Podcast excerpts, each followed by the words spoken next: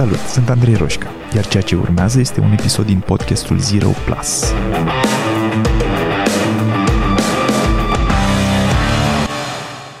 Poate că știți deja că am un program nou de management al stresului și al anxietății, un program de care sunt foarte mândru și de care cred că e foarte mare nevoie în perioada asta, e poate mai mult decât în oricare alta.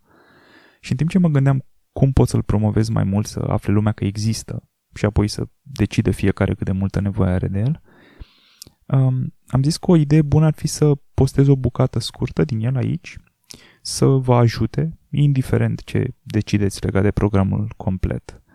Um, programul complet îl găsiți pe zeroplus.ro Aici intră partea de nutriție, care e o zonă foarte complicată și foarte discutată. Uh, de principiu, dacă mâncați ciocolată la 11 noaptea, nu prea e bine, ok? Adică hai să o luăm așa. ok? Adică uh, nu sunt ok mâncărurile care poate să vă țină treji, nu, nu sunt ok, uh, nu e ok ciocolata în general agită un pic, bine, de la om la om, pe unii mai mult, că și cafeaua. Sunt niște oameni care au anumite gene, e foarte interesant, sunt niște oameni care au anumite genă, nu știu, cred că 15-20% dintre oameni, la care, care procesează cafeaua mai repede decât alții. Există ceea ce se cheamă half-life în uh, farmacologie, se cheamă, da, și, și medicină în general. Este timpul în care se înjumătățește, timp de înjumătățire. Timpul în care se înjumătățește efectul unei pastile, mă rog, de principiu, sau a, a ceva ce, ce înghiți, uh, și practic îi scade cu 50% eficiența. Și asta se aplică la, la cam orice uh, pastilă, dar se aplică inclusiv la uh, cafea, care, în mod normal, nu știu, primele aici deja încep să uh, nu am suficiente informații, dar vă spun ca idee ca să știți că există și să o căutați. La majoritatea oamenilor se duce, cred că în 8 ore sau ceva genul ăsta, efectul cafelei, dar depinde în, în, cât, în cât timp se duce, hm? cam, cam așa, da. Exact. Deci în 7-10 ai zis? În 7 ore, jumătate din efect. E, problema este că mai rămâne cealaltă jumătate. Adică nu mai are același efect, dar are, are jumătatea cealaltă. Și jumătatea aia mai durează niște ore. Ceea ce înseamnă că dacă bei cafea după ora 1-2 la prânz, șanse sunt ca în momentul în care te culci încă să fie cafea în organism. Da? Ok. Mai multă, mai puțină, mai puternică, mai puțin puternică, ești mai sensibil sau nu, adică asta variază.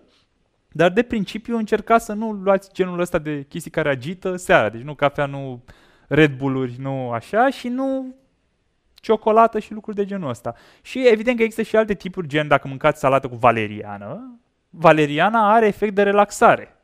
Da? Adică sunt o, și sunt o grămadă, v-am doar două exemple. Să m-aș uita foarte mult și la ce mănânc și în special la ce mănânc în a doua parte a zilei și ce pot să vă spun este că ce am, ce am descoperit eu bă, cu tracking cu, al, al somnului cu ora este că la mine, dar cred că e valabil la mulți oameni, masa aia de seară, deci ultima masa zilei, mie mi influențează foarte puternic calitatea somnului.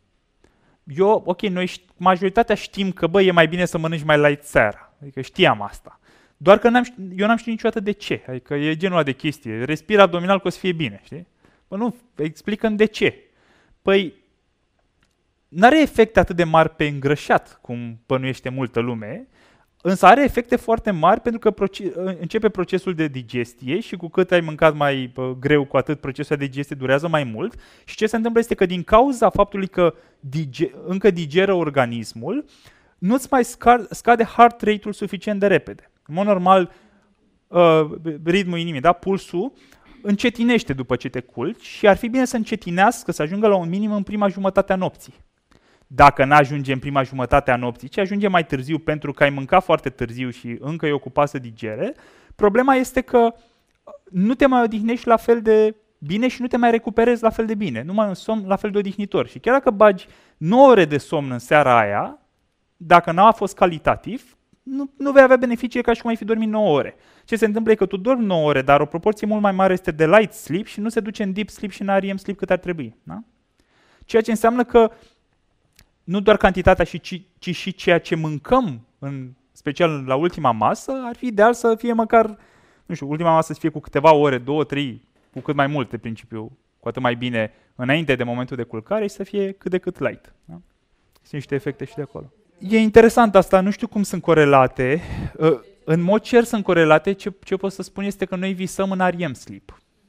Și în mod cert e legat de asta. Da? Adică, ok, mai, mai ține cont și de faptul că noi visăm în majoritatea nopților, ok, dacă avem REM sleep, dar majoritatea avem, uh, noi visăm, dar nu prea ne aducem aminte. E, uneori ne aducem aminte. Acest podcast susține partenerii Asociației Dăruiește Viață, care ajută proiectul de ridicare a unui spital modular util atât în pandemia COVID-19, cât și după când se va transforma în spital de mari arși. Le mulțumim pentru contribuția importantă de peste 100.000 de euro celor de la Isopan Est, despre care puteți afla mai multe pe site-ul isopan.ro. Întreaga rețea de publicitate audio Think Digital, dedicată podcasturilor, salută acest ajutor important și vă dorește audiție plăcută. Aș vrea să facem acum un exercițiu care este foarte puternic, vine din CBT, nu știu câți dintre voi îl știu.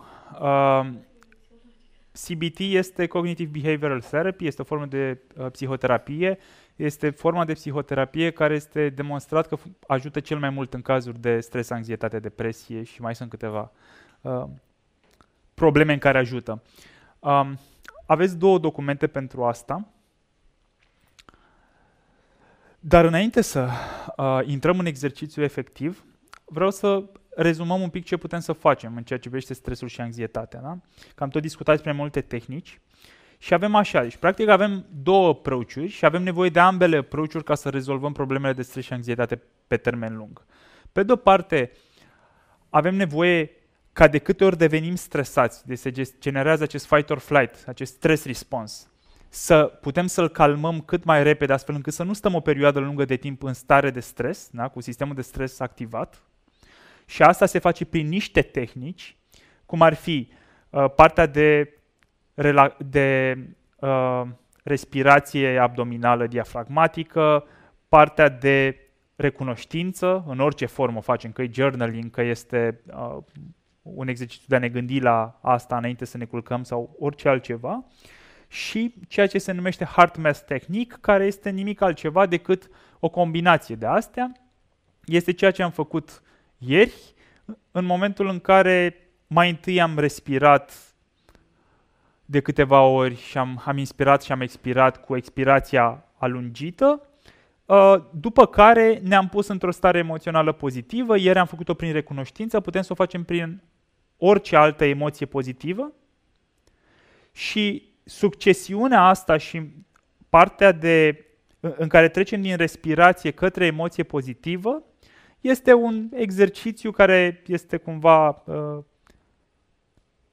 promovat de Institutul HeartMath și care este dovedit de ei prin mai multe studii că reușește să reseteze acest stress response.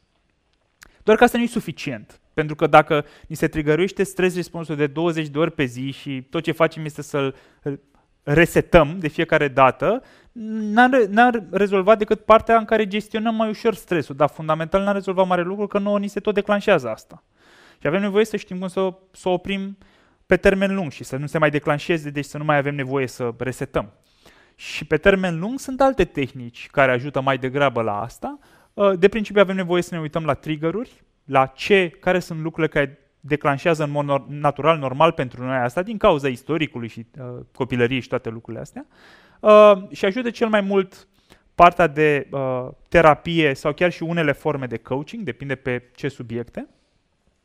Ajută partea de vagal toning, de uh, stimularea nerv- nervului vag și am tot discutat despre asta și sunt mai multe moduri de a stimula pe termen lung uh, nervul vag. Și nu în ultimul rând, uh, există o tehnică mood, mood logging, da? un fel de jurnal de uh, dispoziție, dacă vreți, dar e diferit de doar hai să ne uităm, să ne dăm niște scoruri ca să vedem cum stăm astăzi, fiindcă este un exercițiu activ de a, de a rezolva pe termen scurt o stare de stres pe care o avem acum și în același timp ne ajută să identificăm pe termen mediu-lung niște pattern în emoțiile noastre, în gândurile noastre, care de fiecare dată ne pun într-o poziție de stres. Și cu cât facem exercițiul ăsta de mai multe ori, cu atât înțelegem mai bine că sunt niște uh, șabloane prin care noi intrăm în stare de stres și pe care le folosim mai tot timpul. Și în felul ăsta putem să le extragem de acolo și să le facem să dispară, să nu mai avem problema asta. Deci acționează atât pe termen scurt cât și pe termen lung. Și acest exercițiu îl vom face astăzi. Dacă te-a ajutat sau ți s-a părut interesant, poți intra acum pe zeroplus.ro slash stress cratimă anxiety zeroplus.ro slash stress cu 2 S, liniuță, anxiety. Um, vei putea citi mai multe despre programul întreg, care are peste 6 ore și tot acolo mai găsești un video, tot din program, cu o tehnică de relaxare care te va ajuta.